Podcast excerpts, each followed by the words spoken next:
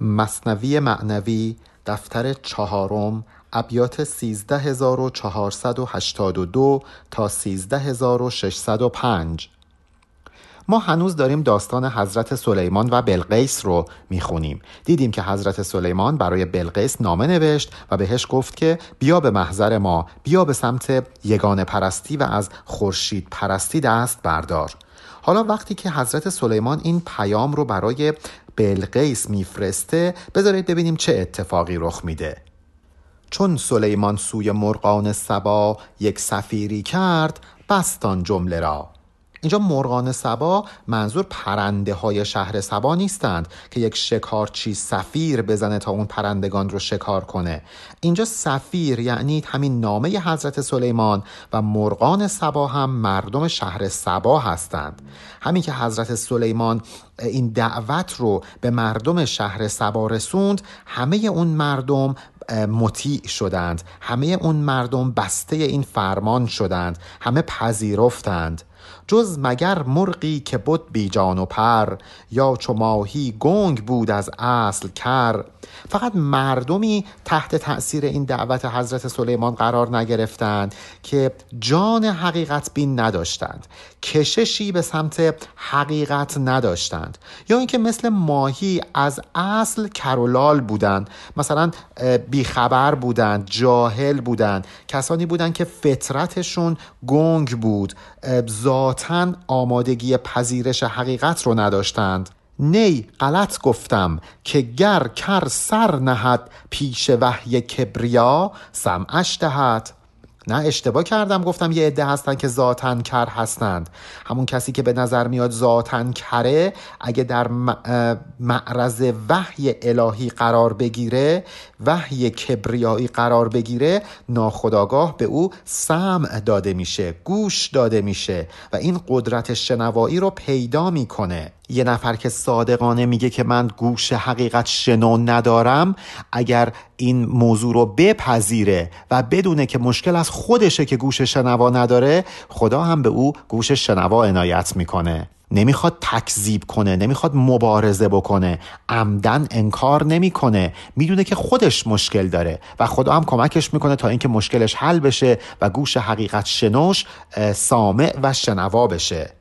چون که بلقیس از دل و جان عزم کرد بر زمان رفته هم افسوس خرد همین که بلقیس از دل و جان عزم این کرد که بره پیش حضرت سلیمان. با خودش گفت چه اشتباهی می‌کردم این سالها گمراه بودم. افسوس خورد به خاطر اون عمری که از دست داده و در قفلت بوده. ترک مال و ملک کردو آنچنان که به ترک نام و ننگان عاشقان. وقتی که این عزم رو کرد مال و ملک رو رها کرد. هر چه داشت از ثروت مادی و از مقام و منصب ملکی که در اختیارش بود رو رها کرد.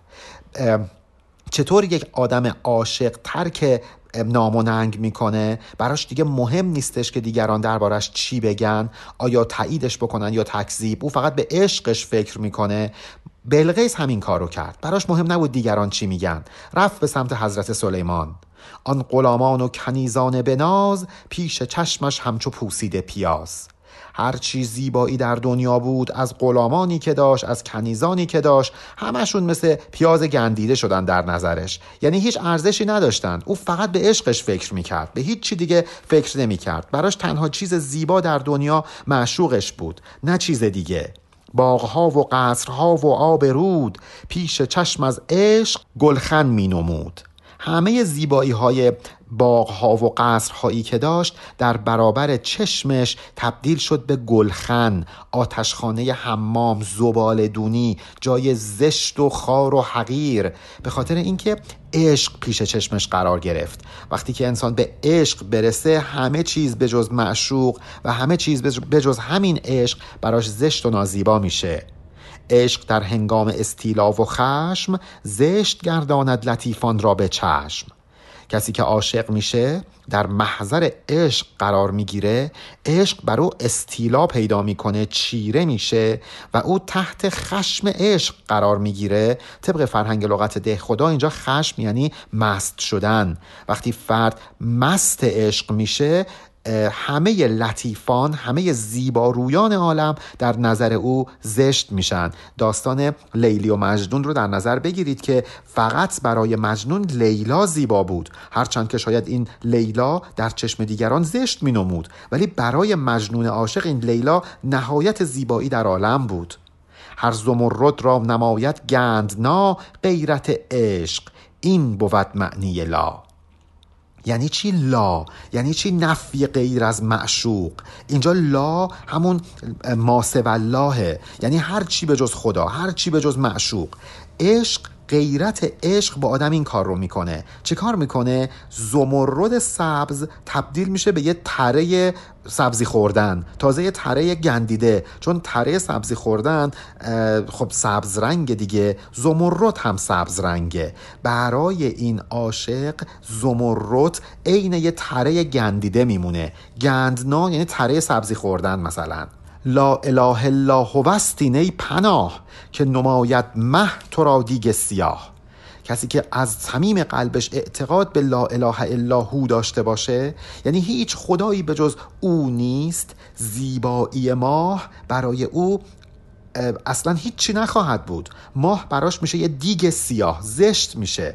یه نفر هست که ماه براش زیباست. او رو اون زیبایی ماه رو شریک زیبایی معشوق می‌دونه شریک زیبایی خداوند می‌دونه. ولی کسی که بگه لا اله الا هو هیچ خدایی به جز او نیست بنابراین دیگه هیچی در نظرش زیبا نخواهد بود. حتی ماه هم برای او تبدیل به یک دیگ سیاه میشه. یعنی همه معشوقا در نظرش زشت میشن بجز همون معشوق اصلی. هیچ مال و هیچ مخزن هیچ رخت می دریغش نامد الا جز که تخت. بلقیس که می‌خواست بیاد به سمت حضرت سلیمان تونست که از همه چیش بگذره از مالش از مخزن گنجش از همه رخت و لباساش. ولی این تختی که روش میشست رو خیلی دوست داشت. دلش نمی اومد که این تخت رو رها کنه. اینجا منظور تخت سلطنت نیست منظور همین فیزیک تخته. یه تخت خوشگلی داشت. مثلا فرض کنید یه تخت گرانبهایی داشت. از برند مثلا ورساچه که رفته بود از دوبه آورده بود. کلی هزینه کرده بود براش. دلش نمی اومد این تخت رو ترک بکنه. پس سلیمان از دلش آگاه شد که از دل او تا دل او راه شد. حضرت سلیمان که دلش با دل بلقیس یکی شده بود دلشون به دل همدیگه راه پیدا کرده بود. شنیدید میگن دل به دل راه داره؟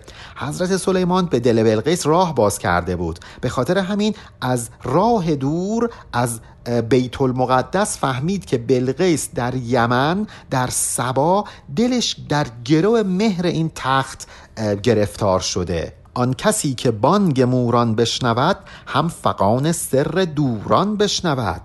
حضرت سلیمان کسی بود که بانگ موران رو میشنید. یعنی صدای مورچه ها رو می‌تونست بشنوه.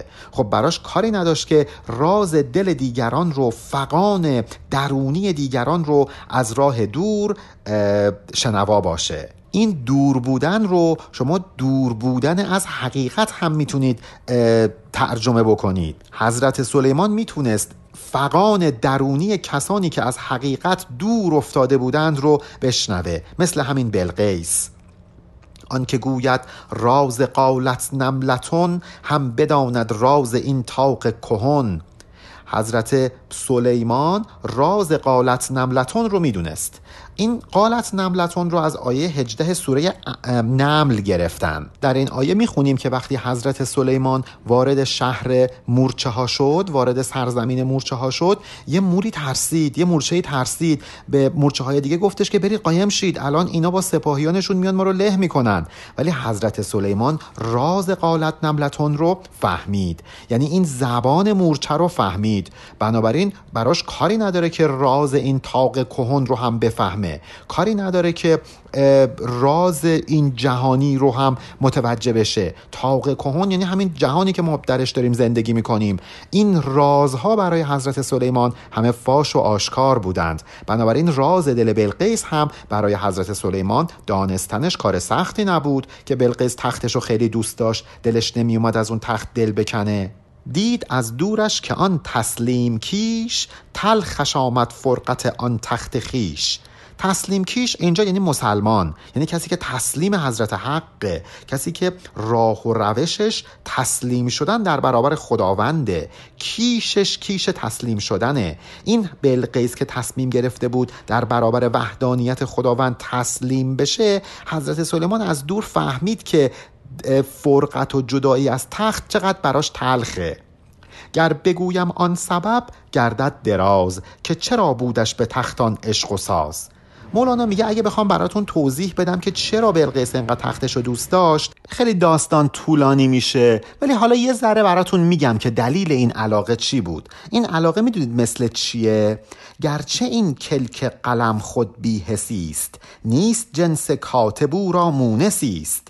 مثلا یک نویسنده ما داریم که یه قلمی رو خیلی دوست داره. بله این قلم از جنس نویسنده نیست ولی ابزار کار نویسندگیشه. خیلی این قلم رو دوست داره. مثلا یه راننده کامیون کامیونش رو خیلی دوست داره. یه نفر هستش که مکانیک ابزار آلاتش رو خیلی دوست داره. یا مثلا من خودم شغلم کنترل ترافیک هوایی یه هدست اداره بهمون داده که این هدست رو خیلی دوست دارم. وقتی میرم position میشینم از این استفاده می‌کنم خیلی کارم راحت میشه. همچنین هر آلت پیشوری هست بیجان مونس جانوری. به همین ترتیب ابزار آلات کار یک پیشور درسته که بیجانه ولی مونس اون پیشور و اون فرض کنید کاسب و شاغل میشه. این سبب را من معین گفتمی گر نبودی چشم فهمت را نمی.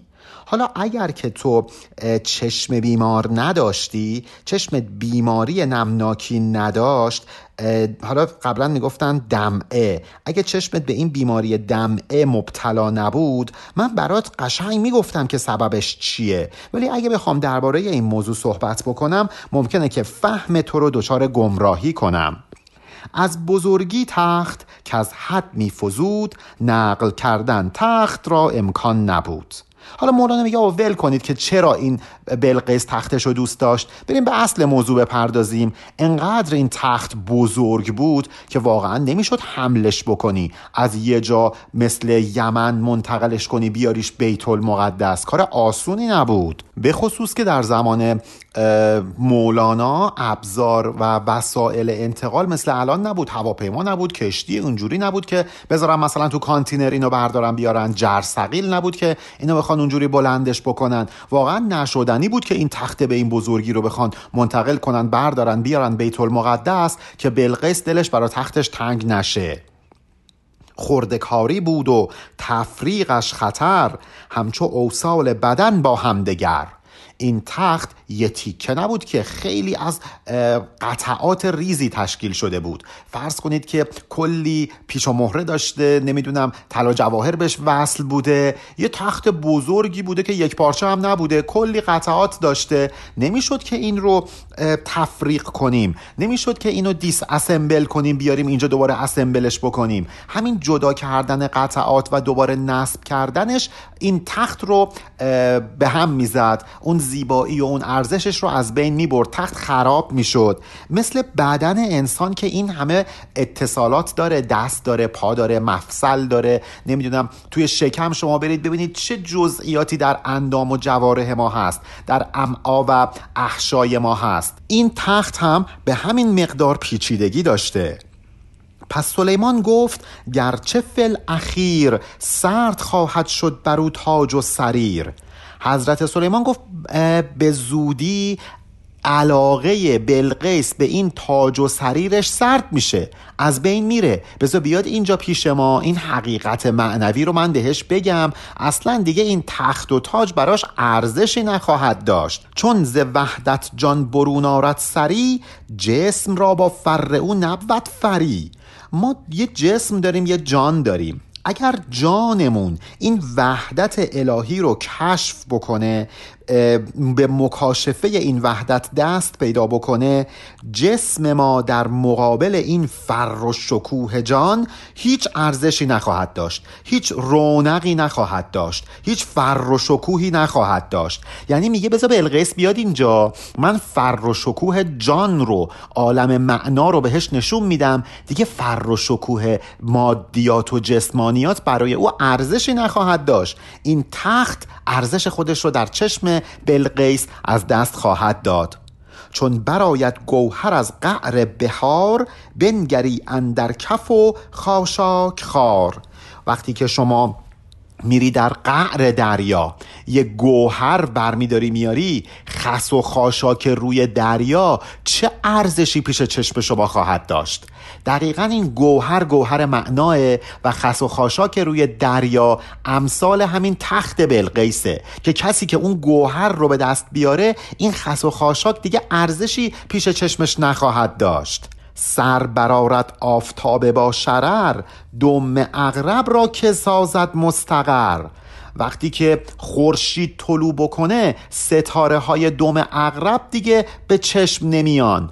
با طلوع خورشید ستاره ها ناپدید میشن. این خورشید خورشید حقیقت این ستاره ها مادیاتن. حالا دوم اغرب هم خب یه اصطلاح نجومی بوده که 19 ماه قمری دو تا ستاره تو آسمون هستن که یه فاصله مشخصی بینشون هست. به اونا میگن دوم اغرب. کاری نداریم. لیک خود با این همه بر نقد حال جست باید تخت او را انتقال. ولی حضرت سلیمان میگه اشکال نداره. من می‌دونم که او به زودی علاقش به این تخت رو از دست میده. ولی اشکال نداره. بریم براش تخت و برداریم بیاریم. تا نگردد خسته هنگام لقا. کودکان حاجتش گردد روا. کودکان حاجت یعنی حاجت بچگانه. این حاجت بچگانه ای که داره این علاقه ای که مثل بچه ها به اسباب بازیاش داره بذارید ما براش روا کنیم برآورده بکنیم. تا وقتی میاد اینجا به لقای ما به ملاقات ما دلخسته نباشه دلش تنگ نشه واسه اون تخت حواسش پیش اون تخت نباشه بتونه تمرکز بکنه. مثل کسایی که نماز می‌خونن کفششون رو می‌ذارن دم در دم در مسجد بعد در طول نماز همه حواسش حواسشون به اون کفششونه هیچ تمرکزی رو اون نماز ندارن. اینجا حضرت سلیمان میگه که بذار تختش رو بیارم که حواسش پیش اون تخت نباشه. وقتی دارم درباره وحدت باهاش صحبت می‌کنم هوش و حواسش به من باشه. نصف حواسش پیش تختش نباشه نصفش پیش من. هست بر ما سهل و او را بس عزیز. تا بود بر خان هوران دیو نیز. اشکالی نداره. بذارید بر خان هوران یعنی بر سفره ای که هوران هوری پریا فرشته ها قربای الهی دوروبرش هستن یه دیوم باشه. مشکلی پیش نمیاره. واسه ما که کاری نداره این حاجتش رو برآورده بکنیم. ولی این حاجت برای او خیلی ارزش داره. برای من هیچ کاری نداره. ولی برای او خیلی مهمه. خب بذار حالا این حاجتش رو هم برآورده کنیم. چیزی نمیشه. عبرت جانش شود آن تخت ناز همچو دلق و چارقی پیش عیاز حالا ما انشاءالله تو دفتر پنجم این داستان عیاز رو می‌خونیم که یک یادگاری هایی از دوران فقرش با خودش داشت هر از گاهی می‌رفت سراغ اونا که یادش نره قبلا چی بود الان چی شده. میگه بذارید این تخت و واسه بلقیس برداریم بیاریم که بعدا که به این تخت نگاه کرد بگه ای خدایا من دلمو خوش کرده بودم به این تخت. چقدر قافل بودم چقدر اشتباه می‌کردم. عین عیاز که واسه خودش یه یادگاری از قدیم آورده بود که گذشتش رو فراموش نکنه بذارید بلقیس هم یه یادگاری داشته باشه که یادش نره چقدر قافل بوده. تا بداند در چه بود آن مبتلا از کجاها در رسید تا کجا. بذار یادش باشه که قبلا به چی مبتلا بود از کجا به کجا رسیده. وقتی که میاد پیش من و به معرفت معنوی دست پیدا می‌کنه مغرور نشه یاد گذشتش بیفته. خب حالا همین که مولانا درباره این که ما باید یاد گذشتمون بیفتیم صحبت می‌کنه اونو یاد یه موضوعی میندازه. خاک را و نطفه را و مزقه را پیش چشم ما همی دارد خدا. خداوند آیه پنج سوره حج رو گرفته جلو چشمون. میگه آدم مغرور نشید. شما خاک بودید. تبدیل شدید به نطفه تبدیل شدید به علقه تبدیل شدید به مزقه در رحم مادرتون. بعد یه نوزادی بودید که به دنیا اومدید رشد کردید یواش یواش آدم شدید. بعضیاتون زود میمیرید بعضیاتون هم انقدر به پیری و ناتوانی دست پیدا می‌کنید که انگار دوباره برگشتید به همون حالت نوزادیتون. این مفهوم آیه پنج سوره حجه که اینجا مولانا برای ما داره این رو یادآوری می‌کنه. میگه گذشتهتون رو یادتون نره. به قول اون بزرگ که می‌گفت ما آدما دو بار از مجرای ادرار رد شدیم. یه بار از مجرای ادرار پدرمون یه بار از مجرای ادرار مادرمون. چه تکبری داریم بکنیم؟ ما ببینید چقدر خار و حقیر و زلیلیم حالا به یه جا می‌رسیم تکبر نکنیم. ما از مجرای ادرار دوبار رد شدیم. تکبری نداریم بکنیم. مولانا میگه آدم و یادتون نره. این آیه پنج سوره حج رو برید مدام بخونید تا غرور نگیرتتون. درباره نطفه و علقه و مزقه و اینها هم خیلی چیزا گفته شده. من یه نکته جالبی خدمتتون بگم که پسر مهندس بازرگان که نخست وزیر دولت موقت بعد از انقلاب اسلامی بود در شرح قرآن حکیمش میگه این مزقه احتمالا همون سلول های بنیادی هستند حالا یه سری دلایل هم داره که اگه خواستید می‌تونید مراجعه کنید بخونید. از کجا آوردمت ای بد نیت که از آن آیت همی خفریقیت. خفریق یعنی گند و کسافت چیزی که آدم ازش متنفره. خداوند در آیه پنج سوره حج داره به ما گوش زد می‌کنه میگه آدم ها حواستون باشه که از کجا اومدید اینجا. از جایی که الان نفرت دارید بهش فکر بکنید. تو بران عاشق بودی در دور آن. منکر این فضل بودی آن زمان. وقتی که تو در دور آن مرحله بودی یعنی در دور خاک در دور نطفه علقه مزقه عاشق همون دوران خودت بودی. بچه ای که تو رحم مادرشه دلش می‌خواد همونجا بمونه. نمی‌فهمه که بیرون چه خبره. منکر این بود که بخواد یه مرحله بره جلوتر. وقتی ما خاک بودیم منکر این بودیم که بخوایم نطفه بشیم. نطفه بودیم منکر این بود بودیم که بخوایم علقه بشیم. به همین ترتیب مزقه بشیم نوزاد بشیم. این کرم چون دفع آن انکار توست که میان خاک می کردی نخست. الان که تو انکار می‌کنی میگی که ما بعد از مرگ زنده نمیشیم؟ یعنی مرحله بعدیت رو انکار می‌کنی؟ عین همون روزی هستی که خاک بودی نطفه شدنت رو انکار می‌کردی. نطفه بودی علقه شدنت رو انکار می‌کردی. علقه بودی مزقه شدنت رو انکار می‌کردی. همه این انکارها رو کردی ولی این رشد تکوینی تو متوقف نشد. الان هم حیات بعد از مرگ رو انکار می‌کنی ولی به انکار تو نیست. این رشد تکوینی که متوقف نمیشه. میمیری وارد مرحله بعدی میشی میگی راست می‌گفتن ها. حجت انکار شد انشار تو. از دوا بدتر شد این بیمار تو. انشار یعنی زنده کردن یا مثلا زنده شدن. اینجا مولانا خیلی نکته جالبی رو میگه. میگه تو الان از اون مرحله خاک و نطفه و نمی‌دونم علقه و مزقه و اینو گذشتی زنده شدی اینجا وایستادی خب این باید حجتی باشه برای اینکه بپذیری حیات بعد از مرگ داری. ولی به جای اینکه این زنده شدنت تبدیل بشه به دوای دردت یعنی تو رو به اون مرحله برسونه که باور کنی حیات بعد از این حیات هم داری اتفاقا این زنده شدن نه تنها دوای دردت نشده بلکه تبدیل شده به بیماریت. زنده شدی عقل خدا بهت داده از این عقل باید استفاده بکنی که بپذیری مرتبه بعد از این هم وجود داره از همین عقل استفاده می‌کنی انکار می‌کنی. وقتی خاک بودی نطفه بودی عقل نداشتی این غلط ها رو نمی کردی خاک را تصویر این کار از کجا؟ نطفه را خسمی و انکار از کجا؟ وقتی خاک بودی نطفه بودی این انکارا رو نمی کردی چون عقل نداشتی. حالا عقل بهت دادن به جای اینکه استفاده بکنی داری انکار می‌کنی ازش. این عقل باید دوای دردت باشه اتفاقا شده بیماریت. چون در آن دم بی دل و بی سر بودی فکرت و انکار را منکر بودی. وقتی که خاک بودی نطفه بودی اصلا عقلی نداشتی که بخوای بگی من از این عقل استفاده می‌کنم انکار می‌کنم. یا از این عقل استفاده می‌کنم تایید می‌کنم میپذیرم. عقلی در کار نبود. اصلا اینکه یه روز بهت عقل بدن و انکار می‌کردی. می‌گفتی من خاک کجا عقل کجا؟ از جمادی چون که انکارت برست هم از این انکار حشرت شد درست. تو قبلا جمادی بودی ولی در مرتبه جمادی نموندی که الان به جایی رسیدی که می‌تونی انکار کنی وجود خداوند رو. حقیقت رو می‌تونی انکار کنی. همین انکار کردنه یعنی تو یه عقلی داری. بالاخره با یه سری استدلالات میان انکار می‌کنن دیگه. آتئیست ها خدا ناباوران کم دلیل نمیارن. از عقلشون استفاده می‌کنن. اتفاقا همین انکاری که می‌کنن نشون دهنده اینه که ما واقعا یه حشری خواهیم داشت. به خاطر اینکه از مرتبه قبلی محشور شدیم رسیدیم به این مرتبه کنونی. خب از مرتبه کنونی هم محشور میشیم میریم به مرتبه بعدی. ببینید این مثالی که مولانا الان برامون می‌زنه چقدر گویاست.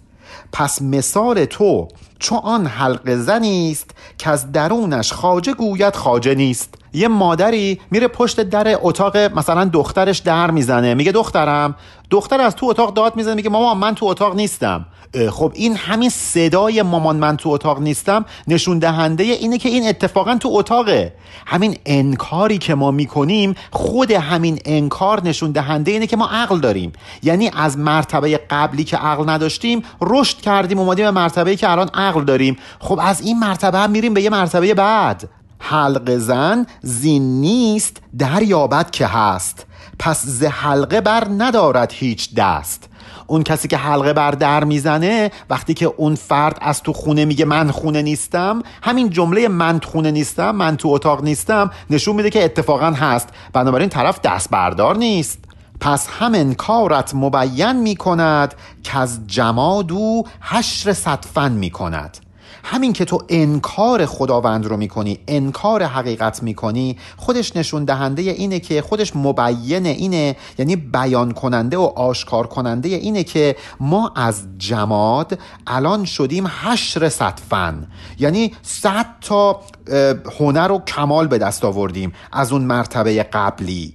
چند صنعت رفت؟ ای انکار تا آب و گل انکار زاد از حلعتا این حلعتا خب مربوط به سوره دهر میشه دیگه یا سوره انسان که خداوند در اون سوره اشاره می‌کنه به آفرینش عالم به خلقت انسان و اینکه چجوری آدم یه کارایی می‌کنه که پاداش می‌بینه یه کارایی می‌کنه که جزا می‌بینه.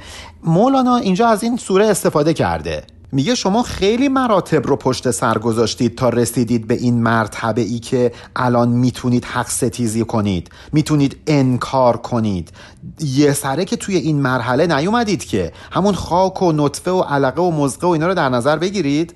آب و گل می‌گفت خود انکار نیست بانگ می‌زد بیخبر کخبار نیست. اون کسی که تو اتاق بود و میگفتش که من تو اتاق نیستم بیخبر بود خبر نداشتش که همین که میگه من تو اتاق نیستم یعنی اتفاقا تو اتاقه. انسانی که از آب و گل ساخته شده هم وقتی که انکار می‌کنه وجود قیامت رو اتفاقا همین انکارش اثبات وجود قیامته. به خاطر اینکه از یه مرتبه قبل اومده شده این مرتبه ای که عقل داره و می‌تونه انکار بکنه. قبلا عقلش کجا بود؟ پس این رشدی که داره می‌کنه حرکت به سمت جلو باعث شده که الان بتونه انکار کنه. نطفه چجوری می‌خواست انکار بکنه؟ جنین چجوری می‌خواست انکار بکنه؟ رشد کرده عقل پیدا کرده انکار می‌کنه. در در حالی که همین رشدش باید اثبات بکنه که یه حیات تکوینی داره بعدا هم یک حیات دیگری خواهد داشت.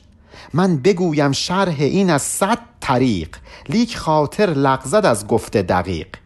مولانا میگه بسته دیگه ادامش ندیم. من به صد روش دیگر هم می‌تونم این موضوع رو براتون تبیین بکنم. ولی میترسم که اگه وارد این بحثای خیلی دقیق بشم ذهنتون خسته بشه ذهنتون مشوش بشه دچار گمراهی بشید بدتر. بذارید بپردازیم به ادامه ماجرا و ادامه داستان بلقیس.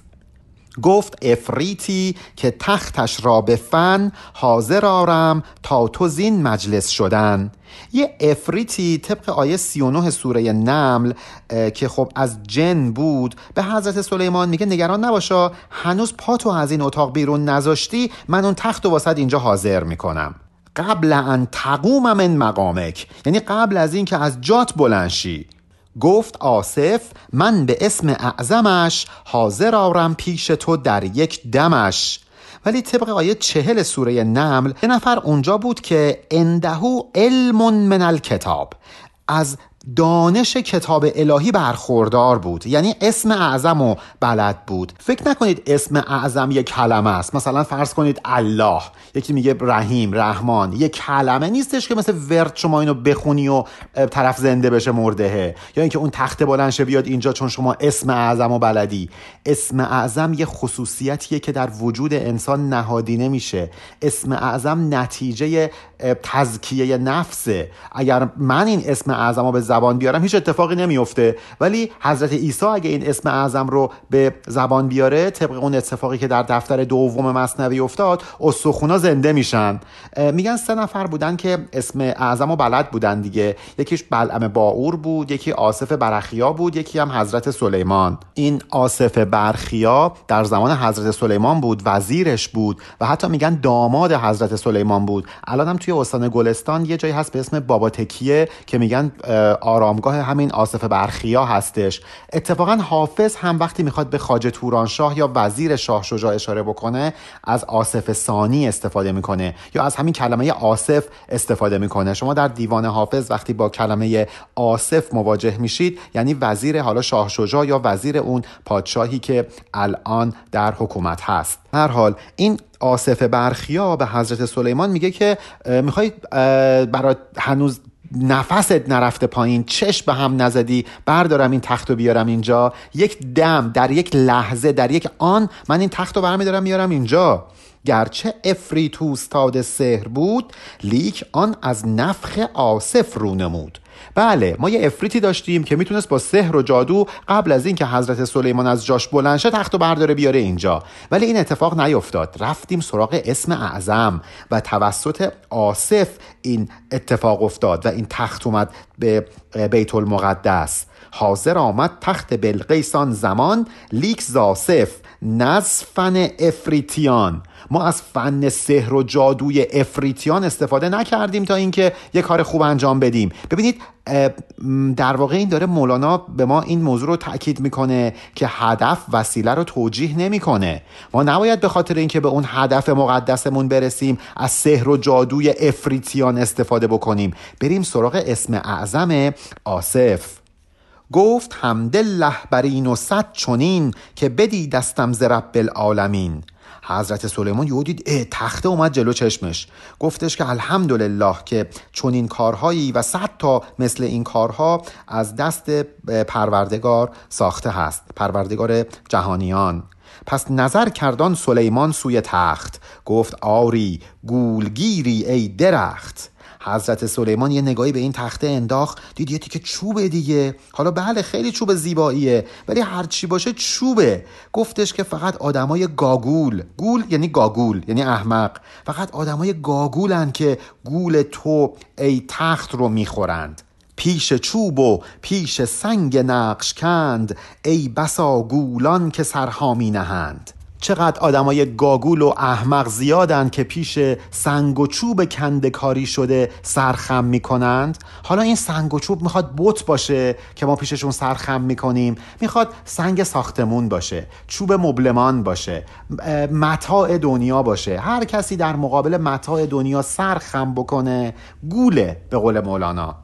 ساجد و مسجود از آن جان بی خبر دیده از جان جنبشی وندک اثر. هر جفتشون یعنی هم اون ساجد هم اون مسجود هم سجده کننده و هم بوتی که بهش سجده می کنند هر جفتشون از جان بی بهره اند. هیچ کدومشون معنی جان رو درک نکردند. یه شمه ای ازش دیدن ها ولی مثلا نگاه کنید یه آدم آهنی حرکت می‌کنه. مگه حرکت آدم آهنی نشون دهنده زنده بودن اون رباته؟ اون یه حرکت کوچولویی داره. اینجا هم میگه که اندک اثر. یه حرکت کوچولو که می‌بینن فکر می‌کنن بله اون زنده است. یه نفر میره پیش یه بوت ازش تقاضا می‌کنه. میگه که مثلا فرض کن من مریضم منو خوب کن. حالا از غذا خوب میشه. میگه ها این بوته بود که منو خوب کرد. حرکت از بت نبوده که ولی این نمی‌فهمه این موضوع رو. دیده در وقتی که شد حیران و دنگ که سخن گفت و اشارت کرد سنگ. وقتی که اون بت پرست اعتقاد زیادی به اون بته داره مست و مبهوت و مدهوش اون بت شده با خودش فکر می‌کنه که اون بته داره حرف می‌زنه. اون بته که داره نیازهاش رو رفع می‌کنه. نرد خدمت چون به ناموزع بباخت شیر سنگین را شقی شیری شناخت. این آدم شقی این آدم بدبخت فکر می‌کنه که شیر سنگی یه شیر واقعیه. فکر این شیر سنگی در واقع بت دیگه. شیر حقیقی چیه؟ خداونده. فکر می‌کنه که این این بوتی که شیر سنگی هست حقیقتا یه شیر واقعیه. اون معبود حقیقیه. چرا؟ به خاطر اینکه عبادت و اطاعت خودش رو رفته یه جای نامناسب خرج کرده. به جای اینکه خدا رو عبادت بکنه بت رو عبادت می‌کنه. اون وقت فکر می‌کنه که این بت ازش این همه کار ساخته هستش. از کرم شیر حقیقی کرد جود استخانی سوی سگ انداخت زود. حالا فرض کنیم شما رفتی به این بوتت التماس کردی یه اتفاق خوبی برات افتاده. در واقع این لطف خداوند بوده که به خاطر اون لطف عامی که داره نیاز تو رو برآورده کرده. مثل اینکه یه نفر جلوی یه سگ که استخون بندازه. خب باید بفهمی موضوع از کجا آب می‌خوره. باید خیلی گاگول باشی خیلی احمق باشی که فکر کنی این بت برای تو این کار رو انجام داده. این کرم شیر حقیقیه. این کرم خداوندیه که جود کرده و نیاز تو رو رفع کرده. گفت گرچه نیست آن سگ بر قوام لیک ما را استخوان لطفی است عام. خداوند میگه که بله اون کافر بت پرستی که مثل سگ میمونه در سرات مستقیم نیست ولی اشکال نداره. من اگه بارانی از آسمان فرو بفرستم بر کافر و مسلمان یکسان این باران رو میبارم. چون من یک لطف عام دارم یک رحمت واسعه دارم. خداوند رب العالمینه هر چیزی توی این عالمیان وجود داره مربوط به پروردیدن و خلقت رب به ماست. بنابراین خداوند که فقط خدای ما مسلمونا و خدای نمی‌دونم اون یهودی و اون مسیحی نیست. خداوند به کافران هم یک لطفی داره. به خاطر اینکه لطف واسعه داره رحمت واسعه داره. بنابراین نباید اون فرد فکر بکنه که بت نیازش رو برآورده کرده بلکه به خاطر لطف واسعه خداوندی بوده که این نیازش رفت شده. حالا به خاطر همین موضوع مولانا یه حکایت برامون تعریف می‌کنه. میگن وقتی که حضرت رسول رو از شیر گرفت حلیمه بردش به مسجد الحرام یه اتفاقی میفته که حالا با هم می‌خونیم اون اتفاق رو. حضرت رسول اونجا گم میشن و یه نفر یه پیرمردی میاد به حلیمه میگه که برو از بت عزا درخواست بکن که این بچه برات پیدا بشه. حالا فرض کنید که این بچه پیدا شد. آیا ما باید بگیم بت عزا بود که این بچه رو پیدا کرد؟ یعنی حضرت رسول به خاطر رحمت بت عزا بود که پیدا شد یا خداوند بود که این رحمت رو به صورت واسعه نصیب حلیمه کرد؟ البته ما داستان رو می‌خونیم و می‌بینیم که بعدا عبدالمطلب بود که اومد به درگاه خداوند راز و نیاز کرد و بعد حضرت محمد صلوات الله و سلامه علیه پیدا میشه. این داستان توی تفاسیر زیل آیه و وجدک زالن فهدا در آیه هفت سوره زها اومده. حالا ما می‌خوایم با هم این حکایت رو بخونیم. قصه راز حلیمه گویمت تا زدایت داستان او قمت بیا واسط یه قصه تعریف بکنم از حلیمه که ببینید چقدر این قصه اسرارآمیزه. غم و اندوه رو ازت می‌گیره. انقدر این قصه تو رو تحت تأثیر قرار میده. مصطفی را چون زشی رو باز کرد بر کفش برداشت چون ریحان و ورد. وقتی که حلیمه حضرت رسول رو از شیر می‌گیره مثل برگ گل ازش نگهداری می‌کرده. مثل ریحان و ورد. ورد یعنی گل دیگه. می گریزانیدش از هر نیک و بد تا سپارت آن شهنشه را به جد. دلش می‌خواست که سالم این بچه رو برسونه به پدر بزرگش یعنی عبدالمطلب. به خاطر همین خیلی مواظبش بود. از هر نیک و بدی اون رو محفوظ می داشت چون همی آور دمانت را زبیم شد به کعبه و آمد او اندر حتیم. حتیم یه جایی هست بین در خانه کعبه و سنگ حجر الاسود که جای خیلی مقدسیه. قدیما اعراب اونجا می اومدن با هم قسم یاد می‌کردن نمی‌دونم بیعت می‌کردن. یه جای خیلی مقدسی در مسجد الحرام بوده. حلیمه بچه رو برمیداره میاره توی حتیم. این کلمه حتیم هم از مستر حتمه به معنی شکستن. انقدر اونجا شلوغ میشه که استخونه آدما اونجا میشکنه. به خاطر همین بهش میگن که حتیم. به هر حال از هوا بشنید بانگی کی حتیم تافت بر تو آفتابی بس عظیم. وقتی که حلیم کودک رو میاره توی حتیم یه صدایی میشنوه. یه نفر انگار از آسمان ها ندا در میده. میگه ای حتیم خوش به حالت. الان یه آفتابی بسیار عظیم داره بر تو میتابه. ای حتیم امروز آید بر تو زود صد هزاران نور از خورشید جود. ای حتیم امروز صد هزار پرتو نور آفتاب بر تو خواهد تابید. ای حتیم امروز آرد در تو رخت محتشم شاهی که پیک اوست بخت. خوش به حالت ای حتیم به خاطر اینکه امروز یه شاه با جلال و جبروت که خیلی هم خوشبخت و خوش اقبال هست و با خودش خوشبختی و خوش اقبالی به همراه میاره میاد در تو. ای حتیم امروز بیشک از نوی منزل جانهای بالایی شوی. اینجا بالا یعنی دارای مقام والا.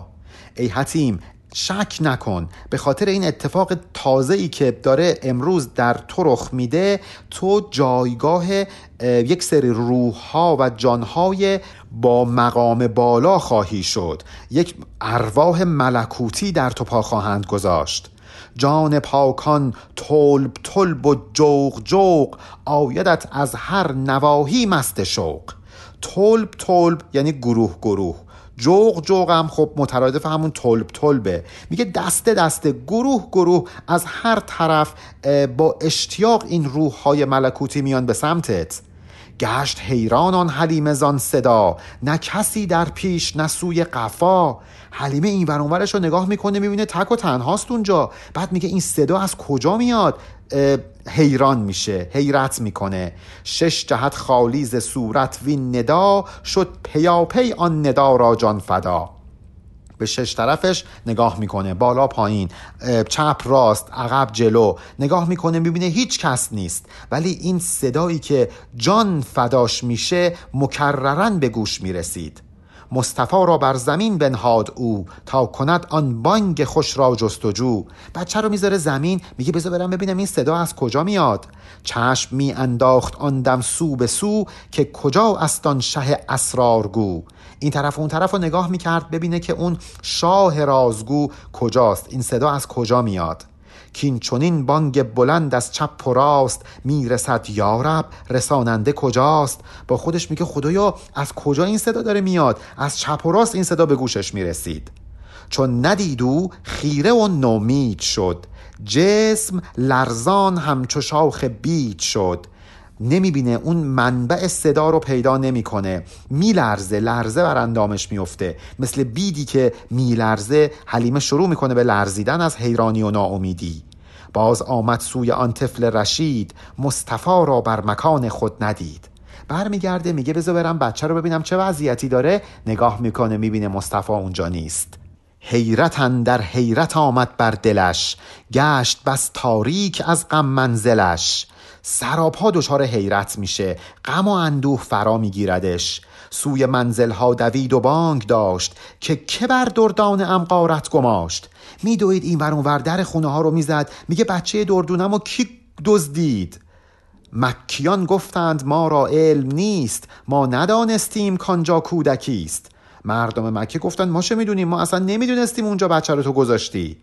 ریخت چندان اشک و کرد و بس فقان که از او گریان شدندان دیگران. انقدر گریه زاری کرد که دیگران هم شروع کردن به گریه کردن.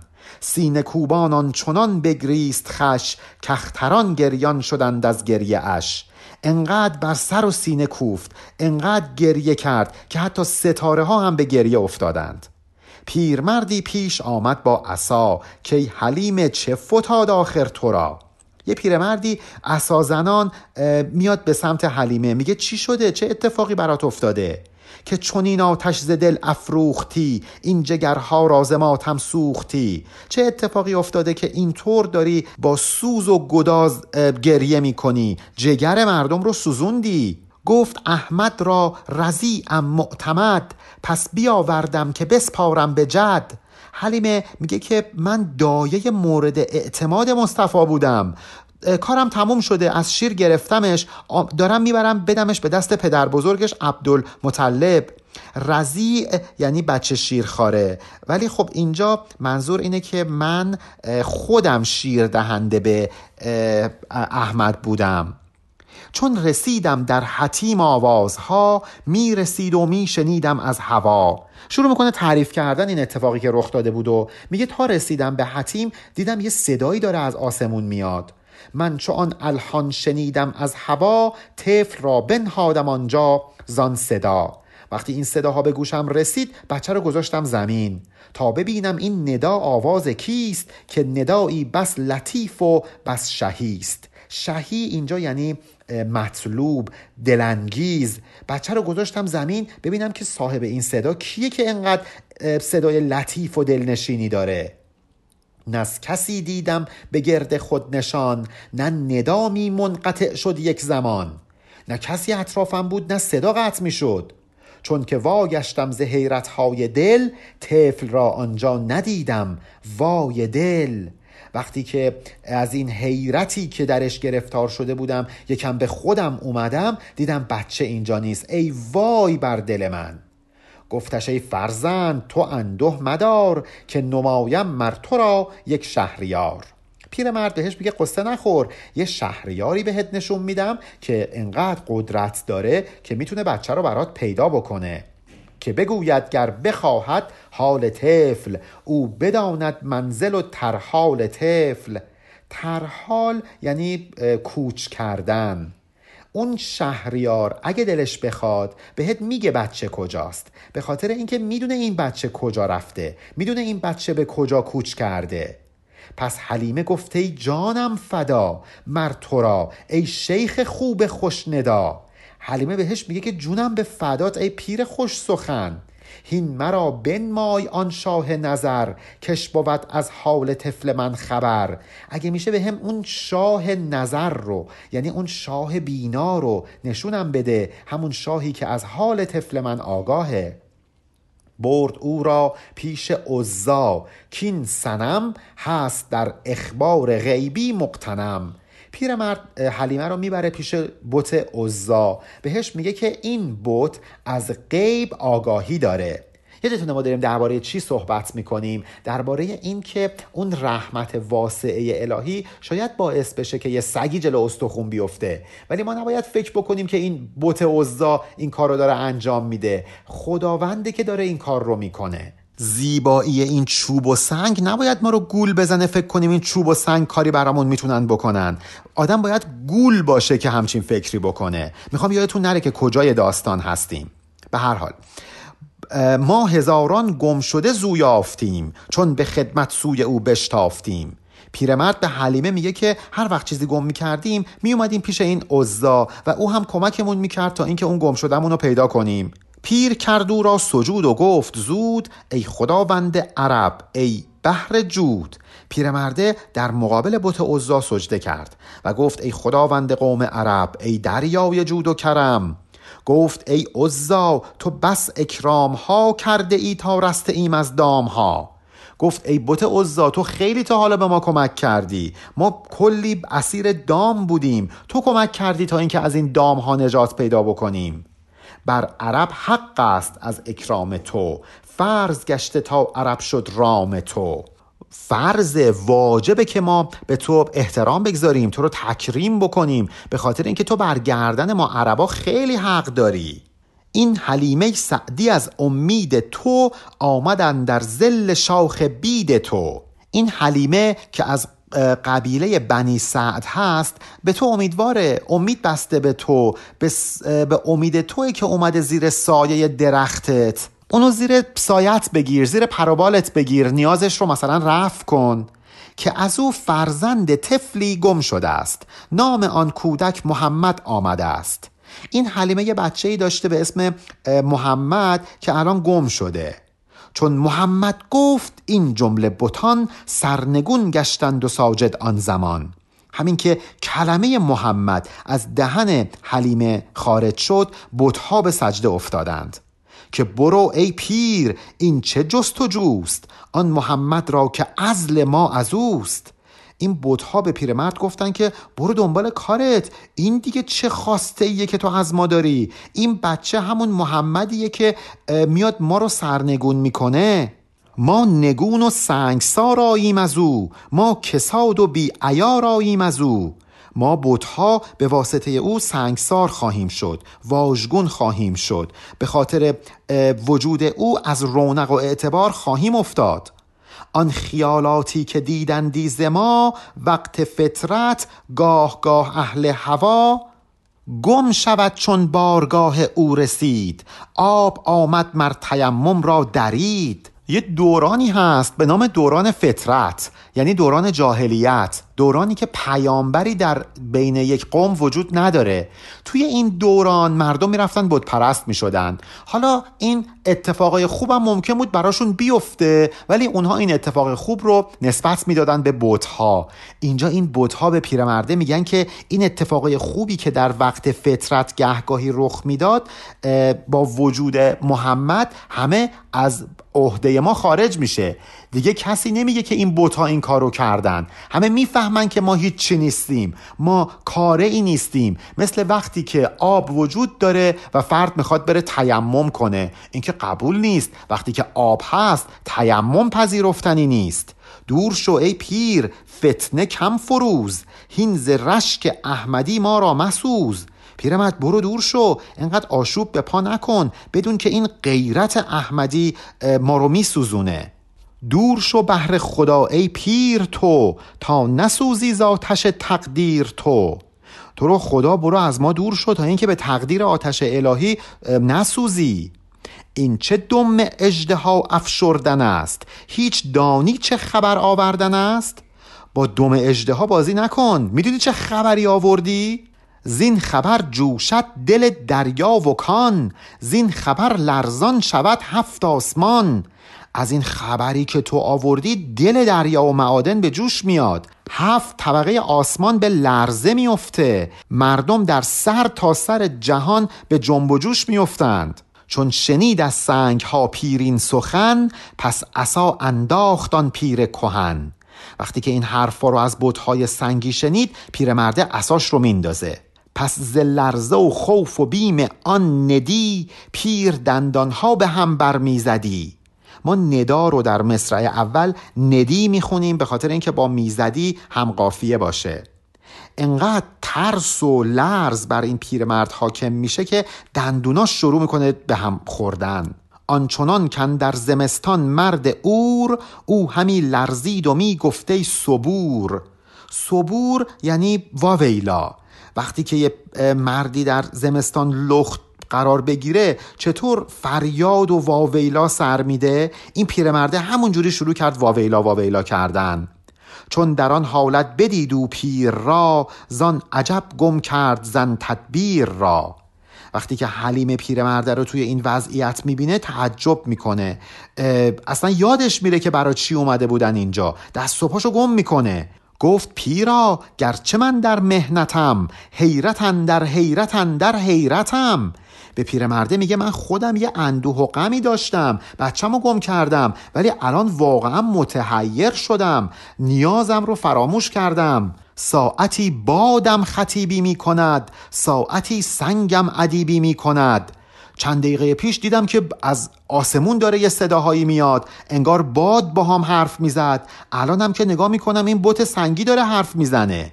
باد با حرفم سخنها می‌دهد سنگ و کوه هم فهم اشیا می‌دهد.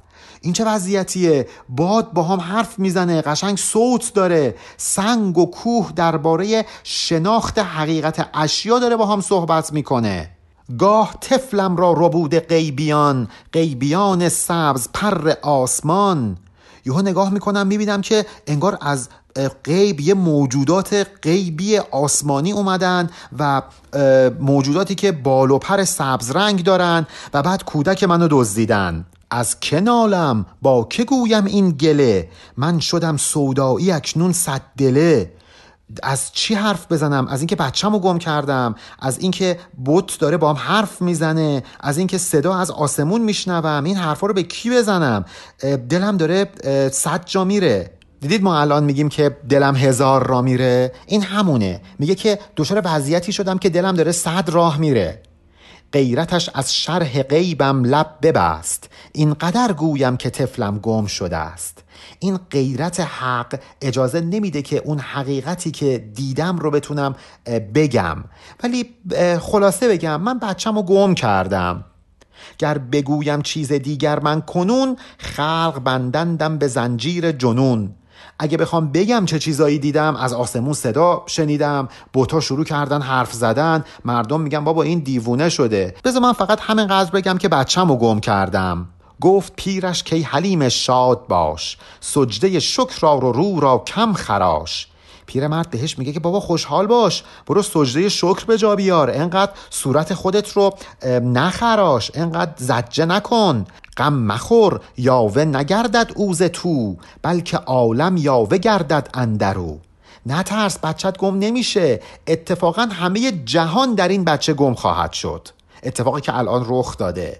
هر زمان از رشک غیرت پیش و پس صد هزاران پاسبان است و حرس هر لحظه صد هزار تا نگهبان مراقب این بچه هستند. از هر طرف از پیش و پس صد هزار تا پاسبان مراقبت می‌کنن از این بچه. به سبب غیرت به سبب دوست داشتن بینهایت ما کلمه غیرت رو در زبان فارسی داریم ولی در زبان انگلیسی معادلی براش نمی‌تونیم پیدا کنیم. یا مثلا در زبان فرانسه معادلی برای غیرت نمی‌تونیم پیدا کنیم.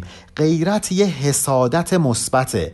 یعنی انقدر طرف رو دوست داریم که نمی‌تونیم ببینیم کسی بهش آسیب بزنه. به این میگن غیرت که توی انگلیسی بهش میگن جلسی یعنی همون حسادت. ولی اینجا انقدر این کائنات محمد رو دوست دارن که اجازه نمیدن کسی بهش آسیبی بزنه. این معنی غیرته. آن ندیدی کان بتان زوفنون چون شدند از نام تفلت سرنگون؟ پیرمرد داره به حلیمه میگه میگه مگه ندیدی که بتها تا اسم محمد اومد همه سرنگون شدن همه به سجده افتادند؟ ما فکر می‌کردیم که این بتها زوفنون هستند فکر می‌کردیم که این بتها خیلی کارا می‌تونن انجام بدن ولی الان دیدیم با اسم محمد همه به سجده افتادند. این عجب قرنیست بر روی زمین پیر گشتم. من ندیدم جنس این. دارم تعجب می‌کنم. الان یه قرنه که من روی زمین دارم زندگی می‌کنم. ولی با این همه کهنسالی چنین اتفاقی رو ندیده بودم. زین رسالت سنگ ها چون ناله داشت تا چه خواهد بر گنهکاران گماشت. حالا که بوتای سنگی که جون ندارن با اومدن اسم محمد این طور به زاری افتادند ببین بر سر گناهکارانی که عمدن و از روی اختیار گناه می‌کنن چه بلایی میاد. سنگ بی جرم است در معبودیش. تو ای مزتر که بنده بودیش. اون بت بیچاری که گناهی نکرده یه تیکه سنگ بوده. دیگران اومدن اینو شروع کردن به پرستیدن. سنگ که نگفته بیاد منو بپرستید. ولی اون کسی که مجبور نبوده ولی رفته و بت پرستیده او کارش زاره. او که مزتر زین چنین ترسان شده است تا که بر مجرم چه ها خواهند بست. این بودها که اختیاری نداشتن دیگران اومدن اینا رو بپرستند. ولی با این وجود اینقدر دارن میترسند. بیمناک و حراسان شدند. حالا تو ببین بر سر بت پرستای گناهکار چه بلایی خواهد اومد. حالا عبدالمطلب خبردار میشه که بچه گم شده و یه اتفاقایی میفته که ما انشاءالله در ابیات بعد اینها رو خواهیم خواند. پایان بیت 13605 علی ارفانیان.